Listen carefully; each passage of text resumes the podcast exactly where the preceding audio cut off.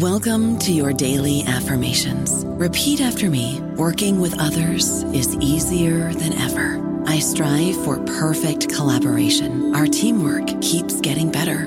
Yeah, affirmations are great, but Monday.com can really get you the teamwork you desire. Work together easily and share files, updates, data, and just about anything you want all in one platform. Affirm yes to start or tap the banner to go to Monday.com. What if you could have a career where the opportunities are as vast as our nation, where it's not about mission statements, but a shared mission? At U.S. Customs and Border Protection, we go beyond to protect more than borders from ship to shore, air to ground, cities to local communities. CBP agents and officers are keeping people safe. Join U.S. Customs and Border Protection and go beyond for something far greater than yourself. Learn more at cbp.gov/careers.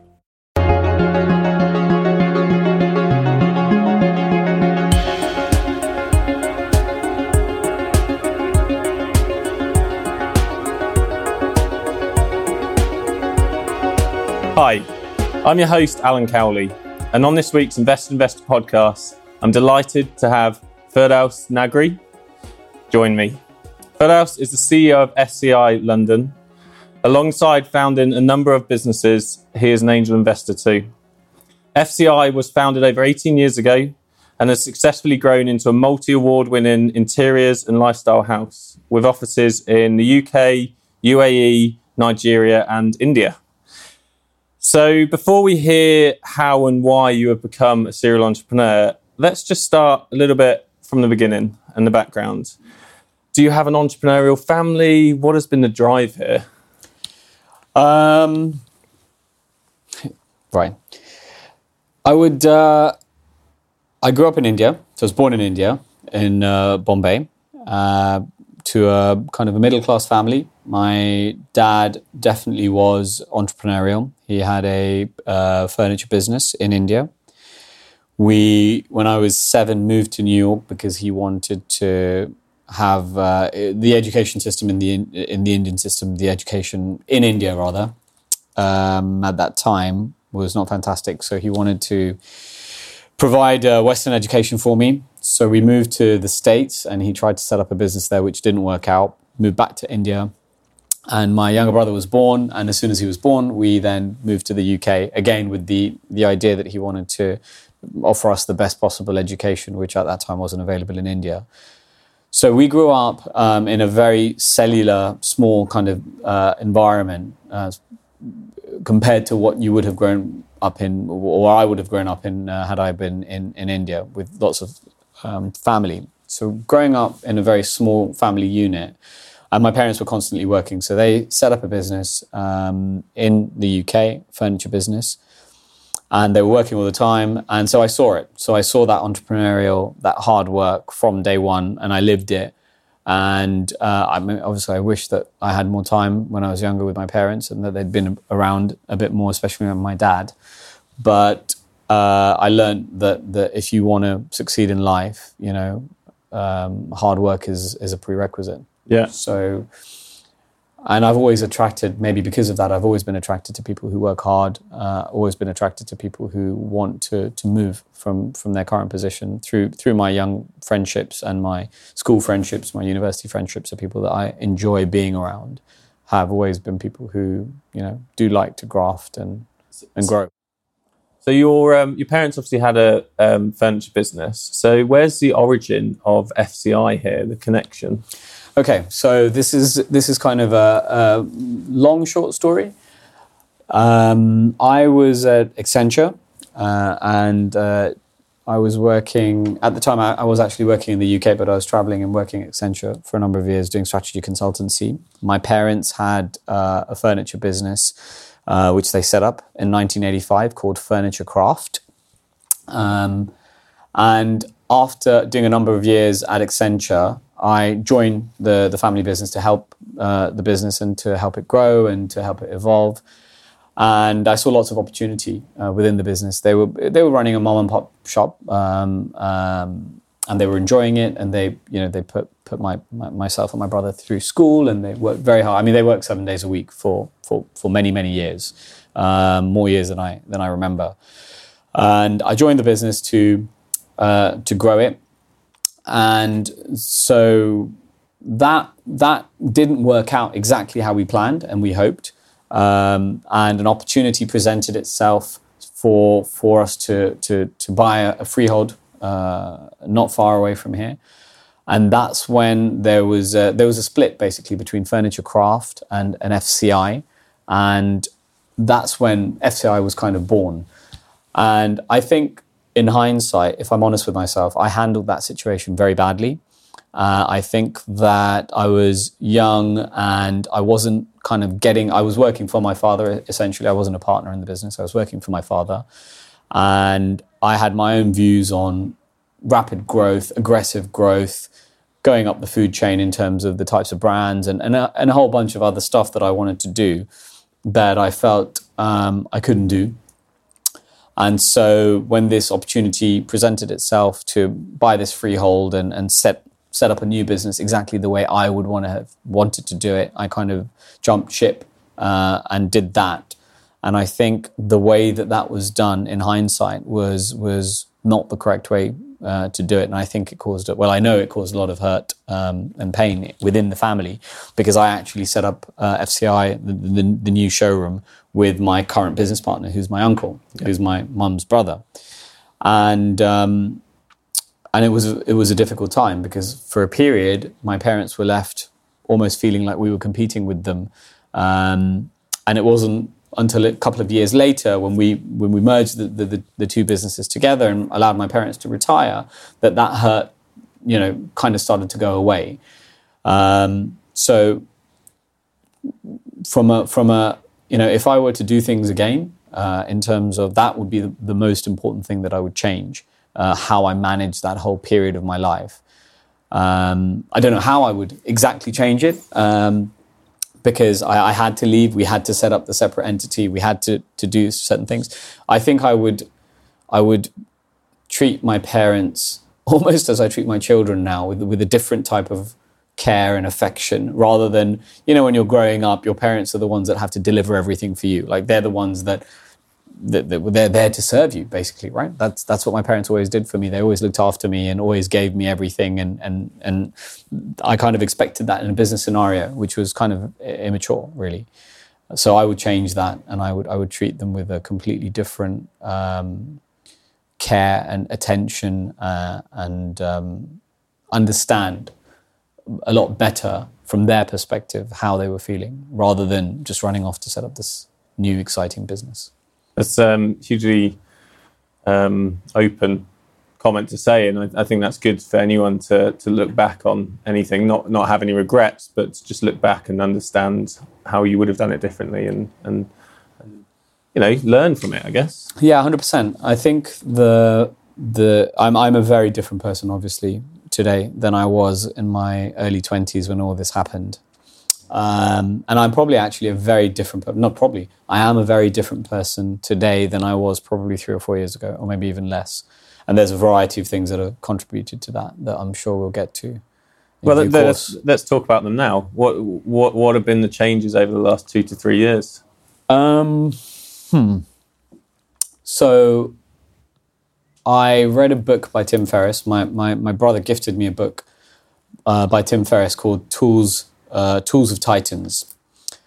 And I read the book, and the book is about um, a number of. Tim Ferriss interviews a number of people who are at the top of their game, from professional weightlifters to journalists to investment bankers, actors, singers, you name it. And he interviews these hugely successful people who are at the top of their game in their field and kind of asks them what is the what's the source right? What's the secret of your success? What's your morning routine? What's what's the thing that makes you so good? And each person has their own story and each person has their own uh, formula which they very openly share. But there was one thing that was repeated through almost every one of these people who were interviewed which was meditation uh, and they all did some form of meditation daily and I just, you know, have never thought of meditation as something that I would do. Like it's it's fine if it if it works for you, lefty tree hugging hippie, whatever. but just not not something that would really make sense for me. Um, but so many people and people who were alphas were, were doing it, not just you know women or or poets. And so I said, okay, let's let's try this thing. And I started with a, a, an app and I was doing it diligently every day, three minutes, five minutes, three minutes, five minutes, and nothing was happening. And it was sitting on a toilet in a hotel room in China when I did my mandatory five minute kind of, you know, part of my morning routine. And something clicked. And I realized that I'd been doing it for 20 minutes. And I just thought I'd just been doing it for, you know, the, the, the mandatory kind of five minutes and something clicked and I felt like super refreshed and super calm and just happy for no particular reason. And I was like, ah, okay, that was like a big eureka moment for me um, because it not only made me feel good, but it made me realize that, you know, it, it will work for me. It does work for me. And also at some subconscious level, I, I know it now because I think about that time, that, that period a lot it also opened up the idea that things that are everything is possible and things that other people do that I think, oh, that's not for me or that, that, that might not work for me. Actually, all of it, if one person on the planet has done something or can do it, then I can do it and I can benefit from it. And even if they haven't, I, I, I can still do it. Uh, and it really was kind of a turning point for me. And I just started then from that point on devouring stuff about personal development, about spirituality, about business techniques, about stuff that previously I said, well, if it's not to do with my industry or it's not something that I'm immediately, instantly interested in, I just wasn't reading enough. You know, I wasn't reading uh, the volume of books that I read now. Um, so that the meditation is what kind of changed and has led to to many different decisions that have benefited me and my family and the the various businesses and have have multiplied or, or speeded up the entrepreneurial, uh, the investment side of things, I would say as well. So there's lo- a lot more investment and a lot more focused investment and different type of investment. Do you still meditate today? Every day. Every day. Every day. I now have, have graduated from the, the, the app driven meditation to uh, a type of meditation which is called transcendental meditation. Did a very simple course, took my wife along, took my nine year old, eight year old son along as well. And um, it just it it, it's something that I look forward to every day, uh, and it just keeps adding value for me. Yeah. Uh, and I'm a big, big kind of uh, yeah promoter of meditation. Yeah, definitely. No, it's, it's good for entrepreneurs to hear that as well. Although entrepreneurs often say they don't have, don't time, have time, for this kind of thing. Um, founders fatigue and, and, and mental strength and things like that play such a huge part in the startup journey. So, you know, taking three, five minutes a day is everyone's got time for that. So it, it, it's another thing, you know. Again, going back to earlier years, you you you never have time. You never have time, and for me, delegation has been a big um, solver of that. Um, knowing that when you delegate, when I delegate something, it won't get done exactly the way I would do it. So that was the big hurdle. Like I know that it won't get done the way the initial the initial thought was I know it won't get done correctly. And then over a period of time that evolved to it won't get done the way I would do it, which then actually turned out to be not necessarily the best way. So I now am very happy to delegate stuff knowing that it won't get done the exact same way that I would want it, but it might get done better. And if it doesn't get done better, it gets done differently, which still achieves the same result but actually it's helping somebody else grow and evolve their journey. And in having just realize, realigning that, now when I look at my team and I look at tasks, each task is given out and packaged in a way to not just get itself done, but to be a learning for the person doing it. So it might have to be packaged in a slightly different way than where it being just given to get done. So now it's being given to get done, but also teach someone something or give somebody some confidence or give somebody a different experience or a challenge or show somebody that they shouldn't be doing this type of task, they should be doing something else, whatever the, the second goal is of the task aside from it, it, it getting done. and that helps me grow as a leader when I'm constantly because it helps me learn the people that I'm surrounded by. Because I have to think okay what is good for this person? Within this task beyond getting it done what is good for this person to learn? And that helps and that forces me to dig into and pay more attention to that person and know where the holes are where the strengths are where the strengths are. Um, and all of that has come from meditation and and the path that that has led me down. Uh, and then from that a better diet, a better lifestyle, a, a, different schedule. You know, I was one of these people drag myself. I'm a huge insomniac uh, for as long as I can remember. But then through meditation and through other biohacking techniques, I've kind of slowly got a handle on that. Um, uh, yeah, so meditation for me was a big, big kind of turning point. Um, let's continue with um, FCI. Yeah. Um, so uh, give us a quick brief of what FCI is, and then can you just tell us the kind of stresses running? Um, I'm presuming a predominantly B2C business. What are those stresses? Um, so the biggest stress uh, I'd say with B2C is you are is customer acquisition. You are constantly, especially where we are, um, which is high end luxury, and it is not a frequent purchase. So you buy a sofa and then we don't see you again for ten years. So that that continual um, constant acquisition and finding new methods of acquisition and creating cost-effective methods of acquisition is is really a, a big stress, um, especially when you're dealing with a highly educated, well-traveled, high-end, intelligent audience and a niche audience and a small audience. So that that's um, that's one of the main things.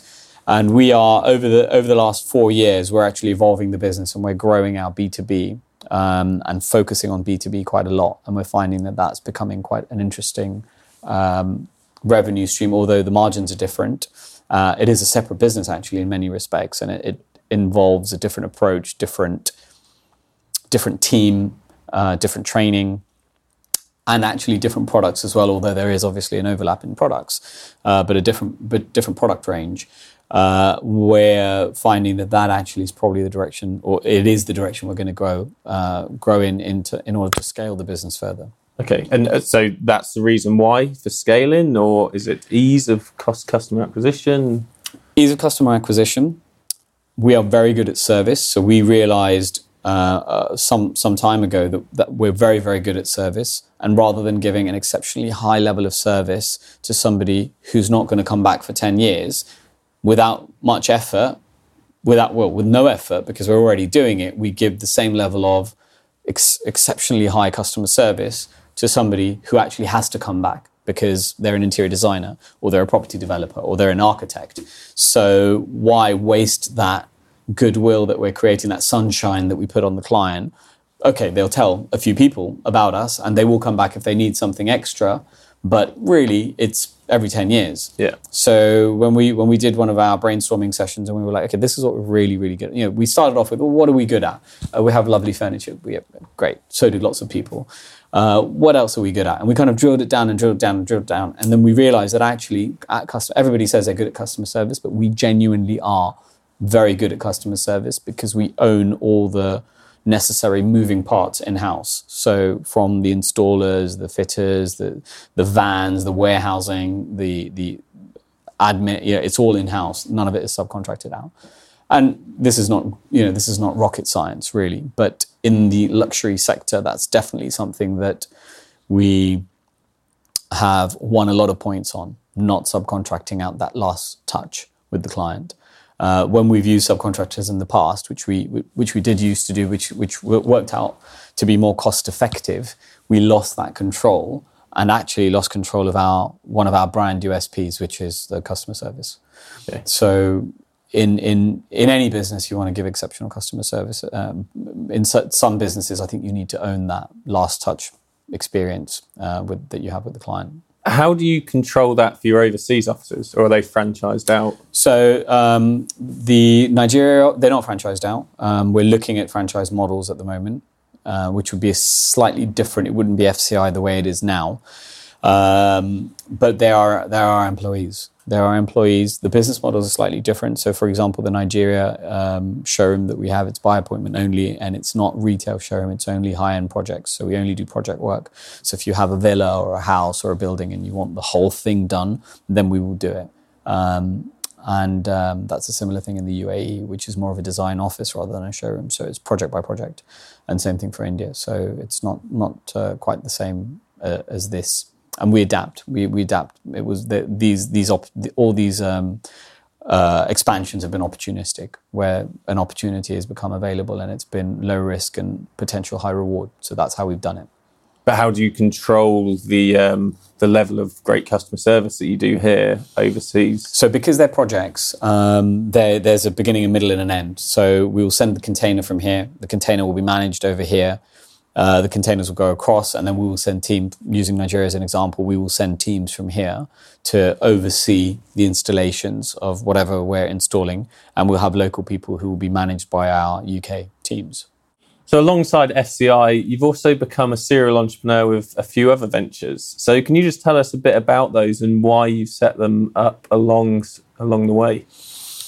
Uh, if I'm very honest, most of the the previous ventures have been either opportunistic or born out of boredom, uh, or, well, not or, and uh, born out of wanting to make some money, really. So um, I, I, I like making money. I'm not a I'm not I'm not scared to say that. Um, I think f- what I'm doing now, moving forward, and how I'm looking at my life money will not be the main reason for, for starting a new venture. It will be to solve a problem, whatever that problem might be. We, we started um, Cavendish Banqueting, which is one of our older ventures. We, opportunistically, we uh, had a commercial, commercial space that we owned, and we were, upon researching what to do with it, we realized that it had a certain permission, a D1 planning permission, which was very difficult to get hold of in, in that area and it allows you to do banqueting. So we did a bit of market research, and, and there was a strong competitor nearby who was massively overpriced, massively oversubscribed, uh, offering a, a, very poor level of, of, service. And so we thought, well, let's take a, a, little slice of that. We don't need a lot of it. Um, so we started a banqueting business, which has been probably the easiest business that we've set up with the, the least amount of headache, the least amount of input. I probably spend maybe an hour a month on it um, and it's just on autopilot. We have a great uh, MD who runs it for us now, and I think, you know, I mean, it it it it, it does a few million pounds of turnover, but only has three staff. So that that's that was quite a nice one um, that we we got involved in. Uh, there are a couple of digital startups that uh, I got involved in because again, there was an opportunity. I saw uh, a potential in the market. One of them was Parcelfly, so Parcelfly is uh, um, it's set it's it's based in India and it's uh, an, an, aggregator. So I was involved. I was part of the founding team uh, of a business which is now bust called Minicabster. So Minicabster came around uh, was was born around. I guess ooh, let's think. I don't know, maybe about 10, 10 or 12 years ago, something like that maybe 10 years ago. And it was a, a taxi cab aggregator. So it was before Uber came into the market. And you'd go onto the website, you'd punch in where you wanted to be picked up from, where you wanted to go. And then those details would be sent to a whole bunch of local minicab operators who'd get it on their, on their dashboard.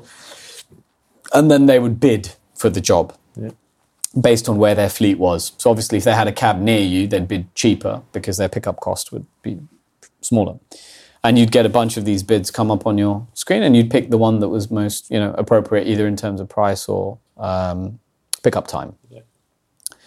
And that business went went, went quite well uh, until Uber came into the market and completely decimated us. But the idea of that, you know, the, the, that code was there. The the the business idea was there, and I thought, well, you know, this is still there's still something in it. Maybe not for people, but maybe for parcels. So we built Parcelfly uh, from that concept, uh, and and that was opportunistic, and and um, that was quite interesting. I've always been in, interested in property. Um, I bought my first property when I was 20, uh, residential property, buying and selling, flipping, um, renovating. So that's not. I guess that's more investment. I would say. I guess it's more investments than, than anything else. Um, but with a fair sized portfolio now. Um, the restaurant, which is a relatively new venture, um, obviously in, in partnership with Dhruv Mittal, who's an executive chef, very successful, very, very smart um, executive chef. Uh, that was born um, out of wanting to own a restaurant uh, and have somewhere cool to to entertain, and I guess a little bit of ego as well is in there to kind of kind of go, oh yeah, come to my restaurant. It's in Mayfair, you know. Um, but also as part of a bigger, more serious business plan to to have a number of, of, of, different sites and to, to grow the business to a certain value and then exit to yeah. sell. Um, so so I mean, as a as a high level, you know, why why do these other businesses? Why get involved in in these different businesses? Um, I would say variety. Variety. I you know I like the variety of doing different things. I, I like putting our own spin on on on things. The, digital media companies that we have again, that that actually was was not for money. That was for understanding how it works. I do like technology, and I loved the idea when I first came across Google AdWords and PPC and the idea of how it works. And this is going back 15 years, uh, maybe more than 15 years. When I first came across the idea of being able to pinpoint a person sat in a room, effectively, like you're sat in a room looking for red shoes, and I can target you and put my ad in front of you. I just love the the idea of that so I'm Google accredited and I'm I'm quite up to date and I keep keep myself up to date with a lot of the courses. Not not as up to date as my team, yeah. Uh, but I've got a very good handle on it and a very good understanding of how that works and it, it you know I enjoy it and I think that's one of the, the things that I really enjoyed about the furniture business. It wasn't the furniture per se, it was the the marketing and how to kind of get inside people's heads and put something forward at the right time at the right place that they would then come and buy it from you. So uh, we talked we talked briefly about Parcelfly as a as a as an online startup, and that has not become a unicorn, and that has not exploded into phenomenal growth. And I don't have uh, VCs beating the door down, uh, you know, trying to to buy it. But I love that that creativity that happens, not just in the first year. The first year is like super exciting, where just everything is flying, and you've got all these ideas and you can implement everything and try out so many different things. Not implement everything actually. That's not that's not right.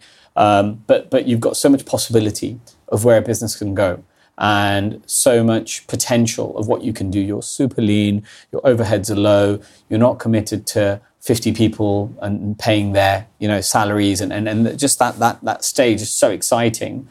Um, and I wanted to be part of that. I wanted to be part of that, and I wanted to help um, people navigate the the areas where you can really fall over. You know, where you can spend too much or not spend enough or make incorrect decisions or form incorrect partnership. I mean, there's so many, so much stuff in those first few years that can go wrong. And I'm by no means an expert in navigating all of these things for all types of businesses, but I've I've made my my mistakes. I've made my fair share of mistakes, and I can kind of see shit coming around the corner that potentially you can't if you're in the business, right? So that for me was was was really exciting, and and being part of of those types of journeys, and then being being being you know obviously financially involved as well, having skin in the game, not just. Um, not just to make it more exciting, because obviously it's more exciting. You can act as an advisor and a, and a mentor, which I do, um, but if you've got skin in the game, it's far more exciting. And there's, if anybody tells you it's the same, it's not. Um, and then with obviously, you know, if you've got skin in the game, with a, an upside, uh, a hope of up, upside on the other side, where you're you're in it with the founders. But but that that that um, excitement that goes with a startup of of being in, at that stage really, you know, um, is the is the first attraction, um, coupled with um, pretending to be a smarty pants, right? Look, I'll tell you what to do. I know it all, right? So come to me when you when you when you need advice or share share share things with me so that I can tell you how wise I am and bequeath my knowledge onto you. And, and but it, but but it's nice to be working in different arenas, different environments, because again, a, a lot of it is boredom, right? So furniture is is is something that we do, and the innovation is coming from the technology side, but from the furniture side, there's not much innovation. There's not much super exciting stuff for me being a non-designer Yeah. for the design team if you if you speak with them they you know they're constantly excited because we're constantly dealing with new designers and new products and new brands and all of that that's fine but for me it's about having that th- those new interactions and actually now just talking to you that i that i realize there's new stresses like stress is almost like a privilege right uh, a, stress that type of stress is almost like a privilege because i've got a problem to solve i can solve it you don't have to take my advice but actually if i'm honest the implications if you do or you don't are not massive to me financially they're more massive to you as the founder, but I still get I still get the opportunity to be part of part of the problem solving team of a real problem. So I, I, I quite enjoy that. Yeah. Yeah. It sounds like a complete mix of the excitement, stress, variety, um, and and trying to help. So, Yeah, I mean, look, trying to help is the most rewarding part of it, which is why I mentor. Um, I do. I, I mentor startups. I mentor um, young entrepreneurs who haven't yet even started their businesses um, because I have this knowledge. Um, without again going too too lefty, tree huggy. Um, through these last few years, I've I've, I've read um, a number of different books and I've developed my spirituality. So I'm not necessarily talking about God, but uh, I do believe that there is something out there beyond this life. Um, and I know also from the charity stuff that I do, I know I feel best when I'm helping other people. I, I know that I, I, that feeling of being able to add something to somebody that can save them pain and, and suffering, be it you know financial or otherwise. So when I'm helping startups and, and they're telling me that that it's adding value, or I'm mentoring people and they're thanking me and they're telling me um, that they're getting value from it, that, that, that that's a great feeling. You know, it's it's it's ego again, I guess, right? Well, th- no, let's follow that on and let's just hear a little bit about Entrepreneurs Organisation and the work Yeah. you do there.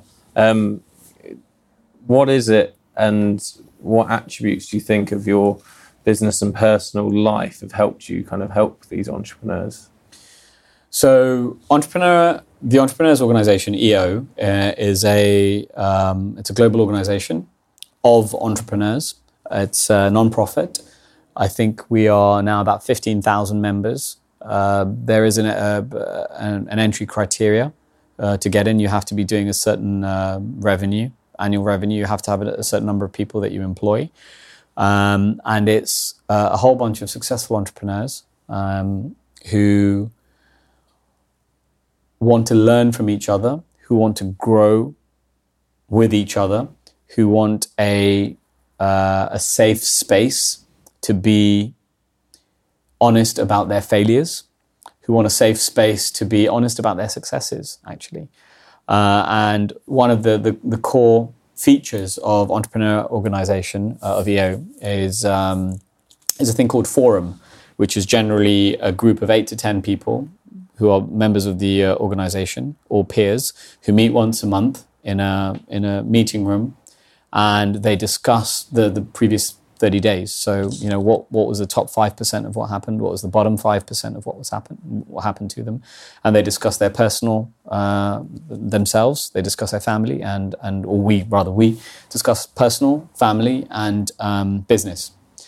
And through that, through forum, you get a chance to truly share the top five and the bottom five of, of what's been happening in your life in a way that um, from from my point of view, I haven't been able to share with my team or my business partner or even my my family because either you don't want to burden them or you you know they're just not going to get it. Uh, because it can be quite a lonely place, you know, sitting in an, in, in this in this chair. Um, so through forum, you're speaking with people and you're sharing experiences with people who get it because they're doing the same thing, and you're tabling challenges that you have either in your personal life or your business or your family being brutally honest and, and very naked in that environment. And, and these entrepreneurs are sharing their experiences, which time and time again are similar experiences, maybe not exactly the same, but similar, similar emotions coming out from their experiences. And you share these experiences and you learn from these experiences. And it's an amazing, amazing format. Uh, and I, I personally have grown so much as a person uh, and as a leader by being able to take off my armor and just say this is how it is. I've just had a really shit month because this, this, this, and this went wrong. And, su- and surprisingly for me, and interestingly as well, being able to share successes without feeling like you're boasting, you know? Um, th- th- there's many other parts to EO. There's a huge global community that you're tapped into. Uh, like I said, there's like-minded entrepreneurs um, who you fall, you, you, you kind of visit any city in the world and you reach out to the local chapter, and there'll be people who will meet you. There'll be people who help you with your business ideas. Um, if you want to enter different markets, there's a whole whole infinite amount of learning. Uh, EO is all about personal growth, business growth, um, and it's uh, structured around learning events, local learning events, keynote speakers that you just wouldn't have access to, um, and and the same for, for global events. You know, some of the people that we've had speaking and and and and teaching us are just world class, phenomenal. We had um, I was at GLC earlier on this year, and we had uh, Steve Wozniak beamed in. Uh, talking about his early days at Apple and what he's done since, and his relationships with Jobs and some other very notable uh, tech entrepreneurs. So some some really amazing learning, and and above all, for me, EO has just um, just helped me grow as a person. You know, help me grow my business and and learning from these other entrepreneurs their pitfalls. We're talking about how to help entrepreneurs avoid pitfalls and to to help them succeed in their businesses. You were giving me some statistics earlier on how many new businesses start every year and, and how many businesses perhaps fail every year. And uh, EO is is is is great at helping you navigate um, or avoid, you know, uh, difficult things because the sharing is very honest. Yeah. So. Well, uh, any um, any listening entrepreneurs, it's, it's a brilliant organisation which you should get involved in if you can, and we will definitely put in the show notes to this podcast and the recording a link to that. So yeah, that's, that's... Uh, absolutely. You know, check out the website, reach out to to me if you want, no problem. I'm I'm very happy to talk about EO all day long. Um, and uh, yeah, check us out. Okay, so just one final question. What excites you for the future? And what, what, what do you think the future holds for you? Wow, so many things. Um, at the moment, I am very interested in many, many things. I'm very interested in optimizing my personal performance. So, my um, my research into biohacking continues. Uh, I'm trying all sorts of different weird and wonderful techniques to improve my memory, my productivity, my performance, my happiness, my sleep. Uh, I'm very, very focused on my kids. I've got two young kids, and I'm very focused on getting them into a mindset and and and showing them what life is and not what the traditional schooling structure or the traditional parenting structure or the traditional societal structure says life. Life is endless, unbounded possibility. And I think that I just want to make sure that they get it because I've only got it recently. Um, uh, I'm super excited about FCI, which uh, is is growing. Um, uh, the the team are phenomenal. I love working with these people that I'm working with. So uh, I'm, I'm, I'm very excited about where we're going as a business. I'm very excited about the technology platform that we're building for FCI. I'm very excited about the, the growth on the, the, the B2B side of the business. We've just doubled our showroom. Um, I'm excited about seeing what the world has in store for us in terms of technology. I, I mentioned technology a lot because I, I do love technology.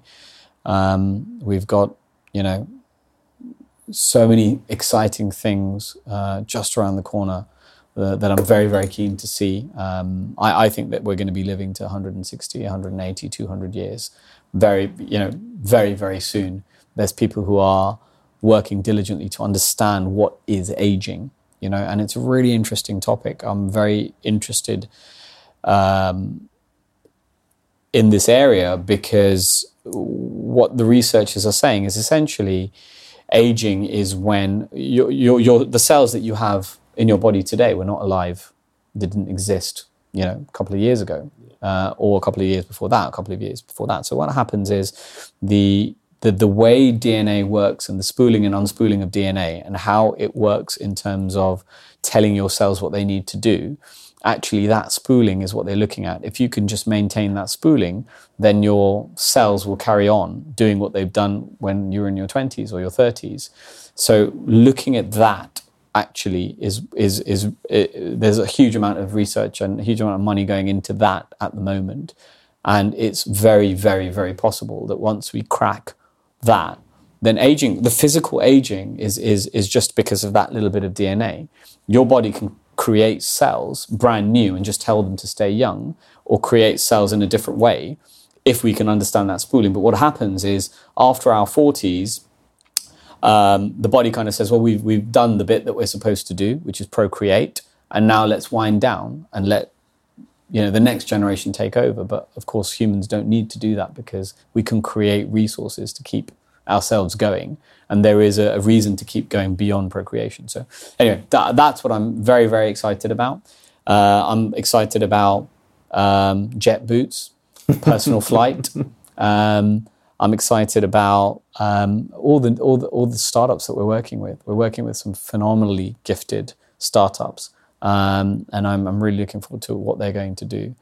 Uh, and just generally, I'm I'm happy. I'm feeling happy, uh, kind of unstoppable, Yeah. um, and just uh, yeah, Well- excited about lots of things. Um, it's been both enjoyable but also quite enlightening and uh, extremely insightful to have you on the show. So I'd just like to thank you very much and Wow. all the best for the future. Thank you. Awesome.